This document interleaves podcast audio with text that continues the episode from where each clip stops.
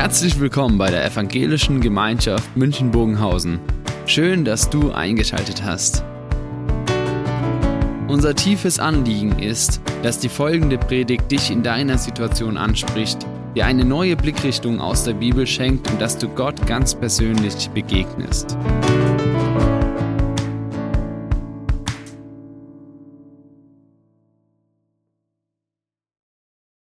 Das Thema heute, Beten bis zum Geht nicht mehr, äh, ist ganz wörtlich. Wir werden gleich den Text hören, wo deutlich wird, irgendwann ging es nicht mehr. Wir sind Camper und es gibt Situationen, die hat man vorher nicht geübt. Wenn ihr das erste Mal unterwegs seid und ein Vorzelt aufbauen müsst, dann liegen da unendlich viele Stangen, eine Riesenplane und dann kann man nur Learning by Doing. Also das ist nicht unsere gewesen. Mittlerweile klappt es wie am Schnürchen. Ja, man kommt an, stellt das Vorzelt hin und ist schon dabei, fast tiefenentspannt. Ja, manchmal muss man Sachen üben, um sie kennenlernen, damit es funktioniert. Die Israeliten hatten keine Zeit, Dinge zu üben. Sie kamen ständig in neue Situationen und kamen sich vor wie hier. Wenn man den Weg nochmals ansieht, Sie sind ausgezogen hier in diesem Nildelta, wo sie gelebt haben, Durchzug durch das Schilfmeer. Dann ging es in die Wüste und sie haben überhaupt keine Ahnung gehabt, wie lebt man in der Wüste. Sie haben bisher in Ägypten gelebt. Und dann diese Herausforderung, wie gehe ich jetzt um mit diesem Mangel? Kein Wasser, kein Brot. Wie gehe ich um mit dieser Herausforderung, überhaupt jetzt als freie Menschen zu leben? Und dann brachen Gefahren auf, innere Gefahren. Dass nämlich auf einmal das Volk unzufrieden wurde, dass sie angefangen haben zu murren, gegen Gott und gegen Mose geklagt haben. Und es lesen wir dann in dem kleinen Nebensatz, dass Mose sagt, es ist kurz davor, dass sie mich umbringen. Ja, wenn dir das Wasser bis zum Hals steht, gibt es keine Tabus mehr. Und dann erleben sie, wie Gott versorgt. Manna, Wachteln, wie sie nur aufheben müssen. Wasser aus dem Felsen. Und sie erleben, Gott ist immer noch größer, als wir denken können. Und dann sind sie hier bei Refidim an der Südspitze des Sinai. Und dann kommt von dort eine ganz neue Gefahr, nicht mehr von innen, sondern von außen. Die Amalekiter überfallen das Volk. Das war ein Halbnomadenstamm, der sich hier in diesem südlichen Bereich des Sinai vor allem aufgehoben, äh, aufgehalten hat. Man weiß nicht, warum sie überfallen haben. Wollten sie dieses Volk von den Weideplätzen fernhalten? Wollten sie sich an dem, was sie mitgenommen hatten, aus Ägypten bereichern? Es wird nur beschrieben, dass sie dort überfallen wurden. Und die Israeliten hatten die denkbar schlechtesten Voraussetzungen für diesen Überfall. Sie standen dort wie vor den Mengen Stangen im Vorzelt und wussten überhaupt nicht, was wir tun sollen. Und sie hatten keine Gebrauchsanweisung und nichts. Was war ihr Problem? Sie waren geschwächt durch die Wanderung in der Wüste. Ihr seht hier unten den Maßstab, das sind 100 Kilometer. Wenn du diese Strecke durch die Wüste von mehreren hundert Kilometern gelaufen bist, dann strotzt du nicht vor Kraft. Und damit war erstmal so diese Widerstandsfähigkeit nicht gegeben. Dann war ihr Vertrauen in Gott geschwächt. Sie haben kurz vorher gefragt, ist Gott überhaupt noch bei uns? Also nicht aus einer Glaubensbeziehung heraus zu leben und sagen, ja, mein Glaube lebt, Gott ist da, ich kann allem begegnen, sondern zu erleben, ich habe eigentlich die Zweifel, meint Gott noch gut mit mir, ist überhaupt noch da? Dann hatten sie das große Problem, dass sie als Sklaven überhaupt keine Ahnung hatten, wie man kämpft. Sie hatten ja nur gehorchen müssen, sie waren ja nur unterdrückt. Und sie hatten nicht mal ein Heer. Mose wird dann später sagen, Josua, such dir Leute, die wo du ihnen zutraust, dass sie kämpfen können. Und damit merkt man die Voraussetzung für diesen Überfall, die Amalekiter als kampferprobte Gruppe. Sie überfallen sie und die Israeliten sagen, wir sind blank, wir haben gar nichts in der Hand. Ich kann den Kämpfen, die mir jetzt begegnen, überhaupt nicht begegnen. Und das ist die beste Situation, die sie erleben konnten. Denn das war die beste Ausgangssituation, dass sie wieder eine Lektion in dieser Schule Gottes auf dem Weg des Glaubens lernen können. Eine Entdeckungsreise machen. Entdecken konnten, was bedeutet in dieser Situation eigentlich Gebet. Und da lesen wir diesen Bericht in 2. Mose 17 ab Vers 8. Und da wird uns diese Begebenheit folgendermaßen beschrieben. Die Amalekiter zogen heran und kämpften in Rephidim gegen Israel. Mose sagte zu Josua, wähle Männer aus und zieh in den Kampf gegen die Amalekiter. Morgen will ich mich oben auf den Hügel stellen mit dem Stab Gottes in der Hand. Josua tat, wie Mose zu ihm gesagt hatte und kämpfte gegen die Amalekiter. Aber Mose, Aaron und Hur stiegen auf den Hügel. Solange Mose die Hand hochhielt, war Israel stärker. Sobald er aber die Hand sinken ließ, waren die Amalekiter stärker. Als Mose die Hände schwer wurden, holten Aaron und Hur einen Stein herbei. Den legten sie unter ihn, sodass Mose sich setzen konnte. Aaron und Hur stützten seine Hände, der eine rechts, der andere links. So blieben seine Hände erhoben, bis die Sonne unterging. Josua besiegte die Amalekiter und der Kriegsvolk mit scharfem Schwert. Danach sagte der Herr zu Mose, schreib das in ein Buch, damit, sich, damit man sich daran erinnere. Und ließ, lass es, ließ es Josua vor. Denn ich werde die Erinnerung an die Amalekiter auslöschen unter dem Himmel. Da baute Mose einen Altar und nannte ihn, der Herr ist mein Feldzeichen. Er nannte ihn so, weil er gesagt hatte, ergreife das Feldzeichen des Herrn. Der Herr führt Krieg gegen die Amalekiter von Generation zu Generation. Vielleicht eine Begebenheit, die viele kennen. In der Kinderbibel hat man vielleicht so ein Bild ähnlich wie das vor Augen Mose mit den Händen oben auf den Berg. Die Israeliten, sie lernten in dieser Situation eine ganz besondere Lektion. Eine Lektion, was beten bedeutet und warum es unendlich wichtig ist, vor Gott im Gebet einzustehen, in Klammer, obwohl in dem ganzen Text doch gar nicht vom Gebet die Rede ist, oder? Wir werden es gleich lösen. Ein bisschen Spannung muss ja sein. Was lernt das Volk? Das Erste, Beten und Handeln gehört zusammen oder wie die Benediktiner sich als Ordensregel gegeben haben, äh, ora et labora, bete und arbeite.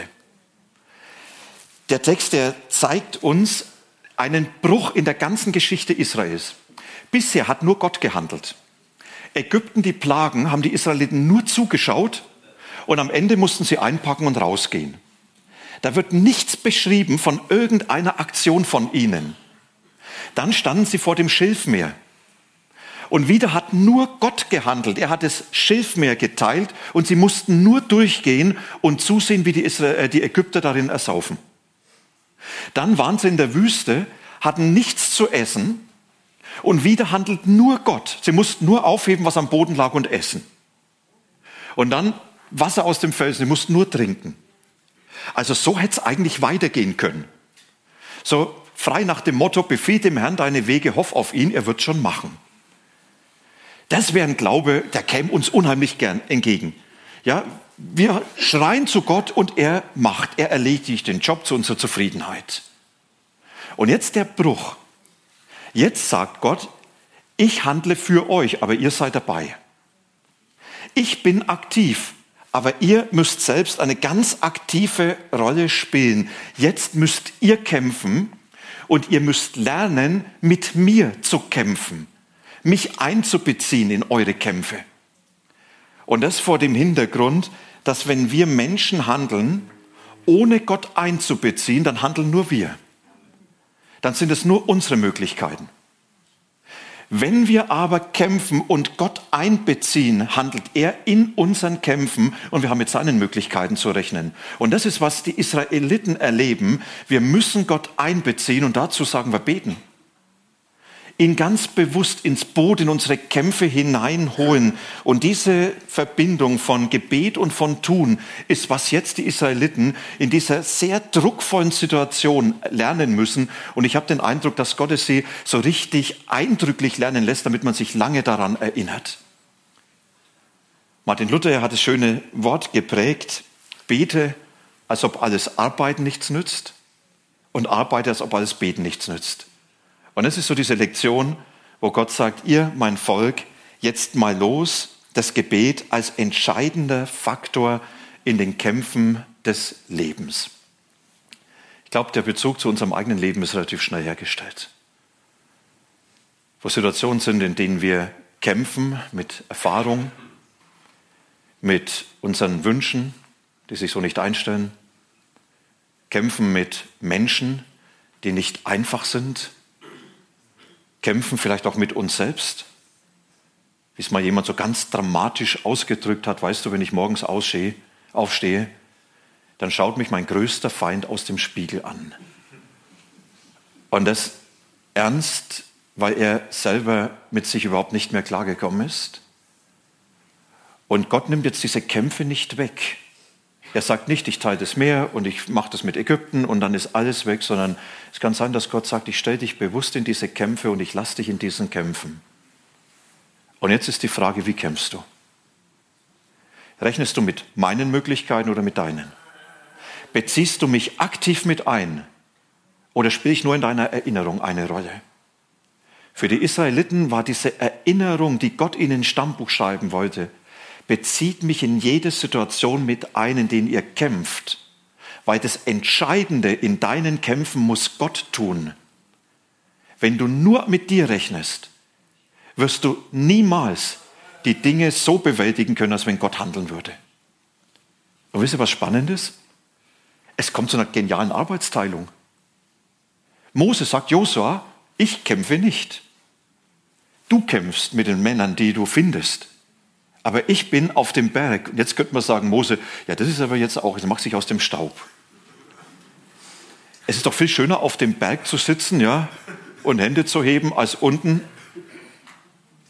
Nee, nee, Mose, der hat genauso gekämpft. Der hat vielleicht sogar den wichtigeren Kampf gekämpft. Weil er sagt, ich bin jetzt der, der zwischen Gott und meinem Volk steht.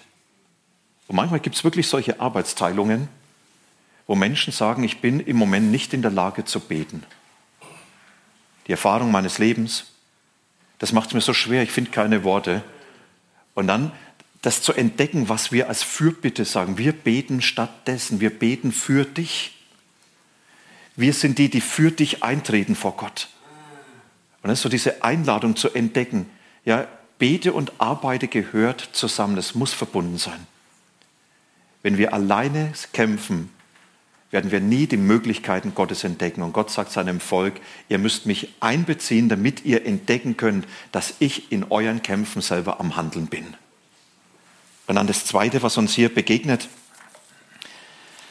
Beten heißt, Situationen und Menschen unter dem Einfluss Gottes zu stellen. Ich habe vorhin schon gesagt, wer den Bericht genau liest, der wird merken, da wird nichts beschrieben, dass Mose gebetet hat. Ne? Zumindest nicht nach unseren Vorstellungen. Also es hat keine Gebetsgemeinschaft auf dem Hügel gegeben. Sie saßen im Kreis, haben gesagt, jetzt nennt mal eure Anliegen. Hur, was hast du für ein Anliegen? In Klammer, der taucht nur hier in der Bibel auf. Ja, äh, Aaron, hast du noch ein Anliegen? Ich sag meine Anliegen, da unten ist das Volk. Und jetzt beten wir Reihe um, äh, bis uns nichts mehr einfällt. Klassische Gebetsgemeinschaft, ja. Sondern das, was uns dort beschrieben wird, dass Mose diesen Stab Gottes hebt. Und das war der Stab, den er als Hirtenstab in der Wüste hatte, als er am brennenden Dornbusch stand und Gott seine Hand auf sein Leben gelegt hat und gesagt, du führst mein Volk stellvertretend für mich in das Land, das ich ihm geben werde. Und Gott ihm gezeigt hat, dieser Stab ist das Zeichen meiner Gegenwart und meiner Macht. Und mit diesem Stab hat Mose vor dem Pharao Wunder getan und dann auch die Plagen in Ägypten zum großen Teil herbeigeführt. Mit diesem Stab wurde das Rote Meer, äh, das Schilfmeer geteilt, als Mose ihn dort über das Meer erhoben hat. Und als er zurück nochmals ihn erhoben hat, ging das Wasser zurück. Mit diesem Stab hat er an den Felsen geschlagen und es kam Wasser. Eigentlich wäre es jetzt, dass man fragt, wo kriege ich so einen Stab her? Durch die Stadt zu gehen, kein Parkplatz, Straße schlagen, Parkplatz. Nichts zu essen, hinzuklopfen, Essen da. Das wäre doch genial, oder? Nee, es ist kein magischer Stab, sondern dieser Stab ist nur Ausdruck der Gegenwart und der Herrschaft Gottes. Und indem Mose den Stab über dem Volk hält, stellt er dieses Volk unter den Einfluss der Gegenwart und Herrschaft Gottes. Und das ist Beten. Situationen und Menschen unter den Einfluss und die Herrschaft Gottes zu stellen. Und das hat immer Auswirkungen, immer. Beten heißt nicht Anliegen sammeln und reden im Kreis, sondern beten heißt, wir sprechen Situationen in die Gegenwart und in die Herrschaft Gottes hinein und stellen sie unter seinen Einfluss. Und das hat Auswirkungen. Wisst ihr, das soll unser Gebet prägen von der Erwartung. Nicht nur zu sagen, ich sage ihm was und manchmal klappt es und manchmal klappt es nicht. Sondern sagen, nein, in dem Moment, wenn ich Menschen unter den Einfluss Gottes stelle, hat es immer Auswirkungen. Nur manchmal sehe ich sie schon und manchmal noch nicht. Und das ist, was hier das Volk lernen musste mit Mose, dass Mose sagt, ich bin derjenige, der euch unter diese Gegenwart und Einfluss Gottes stellt. Und das hat immer Folgen für euch und euer Leben. Manchmal erzählen mir Leute, dass sie sagen, ich habe gemerkt, dass ihr für mich gebetet habt. Und manchmal habe ich das selbst so erlebt. dass ich sage, Mensch, da haben Leute für Situationen, in denen ich stehe, für Herausforderungen gebetet. Oder manchmal samstags, nachmittags, wenn jemand anruft, der sagt, ach, ich bete für dich bei der Predigtvorbereitung. Ja, ich weiß nicht, ob er dann sagt am Sonntag, ich habe es gemerkt, dass man für ihn gebetet hat. Aber das ist einfach so, ja, wir stellen Menschen und Situationen unter dem Einfluss Gottes, ihr Kinder. Wenn ihr für eure älteren Eltern betet, die vielleicht irgendwann manchmal auch so nicht mehr so ganz auf der Reihe sind. Ihr stellt sie in diesem Gebet unter den Einfluss und die Herrschaft Gottes. Das hat Folgen. Und ihr Eltern, wenn ihr fragt, Mensch, was wird mit unseren Kindern? Die gehen vielleicht nicht so den Weg, wie wir es uns immer wünschen. Wenn ihr betet, stellt ihr eure Kinder unter den Einfluss und unter die Herrschaft Gottes und das hat immer Folgen. Wenn du in Situationen bist, wo du sagst, ich komme nicht klar, wenn du in diese Situation betest, wird diese Situation unter die Gegenwart und Herrschaft Gottes gestellt und es hat immer Folgen. Wisst ihr, das soll uns eigentlich ermutigen zum Beten. Das ist, was Mose dem Volk mitteilen musste. Das ist, was Gott ihnen beibringen wollte dass er sagt, wenn ihr kämpft, dann kämpft mit mir, weil meine Gegenwart und meine Herrschaft immer Einfluss hat, ganz konkret. Und ich glaube, es braucht Menschen, die im Bild von Mose gesprochen auf dem Hügel stehen und für andere beten und für sich beten und dadurch diesen Einfluss Gottes im Leben von Menschen bewirken. Und das ganz aktuell in Atlas.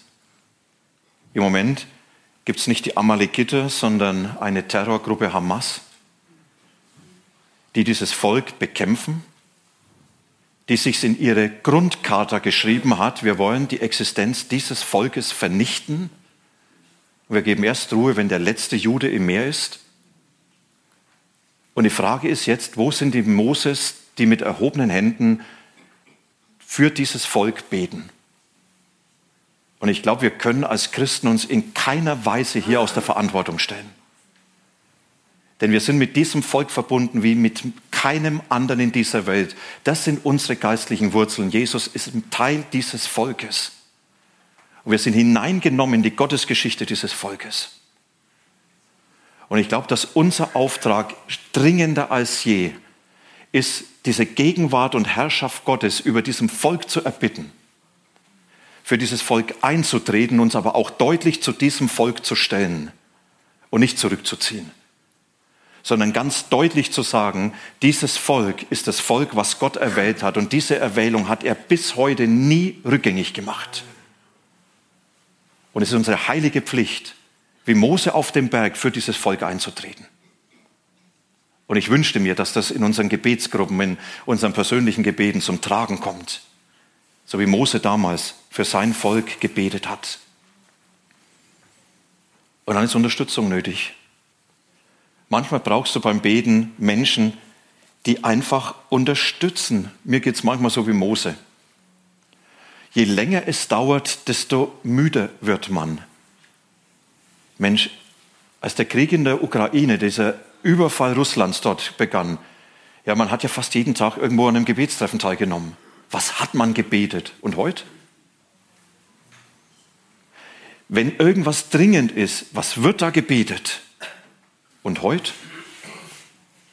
Die ersten Tage nach dem Terrorüberfall der Hamas. Was wurde gebetet? Und heute? Wisst ihr, mir geht es dann so wie Mose, dass man im Bild gesprochen die Hände singen lässt und sagt, naja, man wird schon so ein bisschen müde. Und dann braucht es Menschen wie Aaron und Hur, die dabei sind. Und Mose hat gewusst, ich brauche diese Unterstützung, weil auf Dauer werde ich zu müde, sonst hätte er sie nicht mit auf den Berg genommen. Und als es mal wieder gedauert hat, Mose hätte ja sagen können, Gott, mach doch ein bisschen schneller, ich habe keine Kraft mehr. Nein, da heißt es, und jetzt treten diese beiden Männer und stützen Mose in seinem Gebet und werden Beteiligte. Eigentlich haben wir da die Gebetsgemeinschaft dass sie sich eins werden und sagen, und wir treten jetzt stellvertretend ein für dieses Volk. Und ich glaube, in unserem Gebet, wenn wir sagen, ja, wir wollen diesen Einfluss und die Herrschaft Gottes erleben, dann brauchen wir genau diese Menschen, die mit uns beten. Vielleicht in Gebetsgruppen, wo man sagt, ja, da gehe ich hin. Ja, und es ist manchmal so dieser bewusste Schritt, jemand anzusprechen, ja, für so eine kleine Gruppe, zu zweit, zu dritt. Können wir uns vielleicht einmal in der Woche treffen Geht ja heute super per Internet. Ja, und dann sagen vor der Arbeit, Montag früh, 7 Uhr, 20 Minuten miteinander zu beten. Aaron und Hur sind Mose nicht hinterhergelaufen und haben gesagt, du äh, kannst uns gebrauchen, sollen wir beten? Sondern Mose hat gesagt, ich brauche euch für mein Gebet. Vielleicht ist das für dich, wo du sagst, ja, ich gehe los und ich suche mir denjenigen, mit dem ich beten kann, mit dem ich Situationen und Menschen und Dinge meines Lebens unter den Einfluss Gottes bringen kann und wissen, das hat immer Auswirkungen. Und dieses Gebet, zu zweit, zu dritt und zu mehr, hat ein besonderes Versprechen von Jesus. Wo Jesus sagt, Matthäus 18, ich versichere euch, wenn zwei von euch auf der Erde gemeinsam und irgendetwas bitten, es wird ihnen von meinem Vater im Himmel gegeben, denn wo zwei oder drei in meinem Namen zusammenkommen, da bin ich mitten unter ihnen. Und das Letzte, und dann braucht es Erinnerungszeichen gegen Glaubensdemenz. Dieses Wort Glaubensdemenz hat Christoph Morgner geprägt. Er sagt ja, wir vergessen ja ganz, ganz schnell, was vor war und sind so gefangen in der Zeit von heute. Mose baut einen Altar. Und da hat er nicht ein Tier geopfert, sondern es war ein Denkmal, ein Erinnerungszeichen. Und er sagt, dieses Erinnerungszeichen soll uns an zwei Dinge erinnern einmal, was Gott für uns getan hat und was er bewirkt. Ein lebendiger Gott ist an unserer Seite. Das immer wieder erinnert zu bekommen, ein lebendiger Gott ist da, was haben wir mit ihm schon erlebt? Und es soll die Liebe zu seinem Volk zeigen. Wir sind von Gott geliebt, unendlich wertvoll. Und es wird daran sichtbar, dass Gott sagt, diese Amalekiter haben mein Volk angetastet. Und wer mein Volk antastet, tastet mich an. Und deshalb sagt Gott, werden die meine Strafe bekommen, sie haben mich angetastet an meinem Volk. Ich glaube, dass das für die Gegenwart genauso gilt. Dass der, der das Volk Gottes antastet, das immer mit Gott zu tun bekommt. Unsere Geschichte in Deutschland, glaube ich, spricht eine deutliche Sprache dafür. wenn wir in die Geschichte der Welt hineinsprechen, finden wir viele Belege, die genau das zeigen. Mose er bekommt von Gott diesen Auftrag, schaff ein Zeichen, was euch daran erinnert, ein lebendiger Gott ist bei euch, der für euch handelt.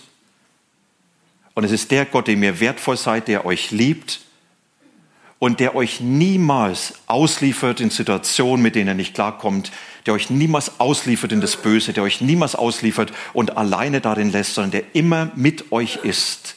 Das ist, was Mose dem Volk zeigt. Und ich glaube, wir brauchen solche Erinnerungszeichen. Erinnerungszeichen, wenn man im Gottesdienst davon berichtet, was habe ich denn erlebt? Das ist unheimlich motivierend für andere, die vielleicht im Moment in einer anderen Situation sind und sagen, ich erlebe es nicht. Aber vielleicht sich manchmal auch aufzuschreiben und zu sagen, es ist gut, sich immer wieder ganz bewusst mal die Dinge vorzunehmen. Was hat Gott denn alles in meinem Leben getan? Oder wenn ihr in Kleingruppen seid, ich finde es total spannend. Erzählt doch mal, wie habt ihr Jesus erlebt? In großen und in kleinen Dingen. Ich glaube, da wird ein Abend nicht reichen, wenn ihr zu dritt seid. Außer ihr seid maulfaul oder glaubensdement. Was lernt das Volk? Sie lernen, es ist wichtig, das Handeln mit Gebet zu, äh, zu verbinden. Weil wenn ich bete, handelt Gott in meinem Tun. Und es ist wichtig, Menschen und Situationen unter den Einfluss Gottes zu stellen in unserem Gebet, weil das immer Wirkung hat. Es ist wichtig, dass man sich Unterstützung sucht, weil Gebet oft kein Selbstläufer ist. Und sich Erinnerungszeichen zu setzen.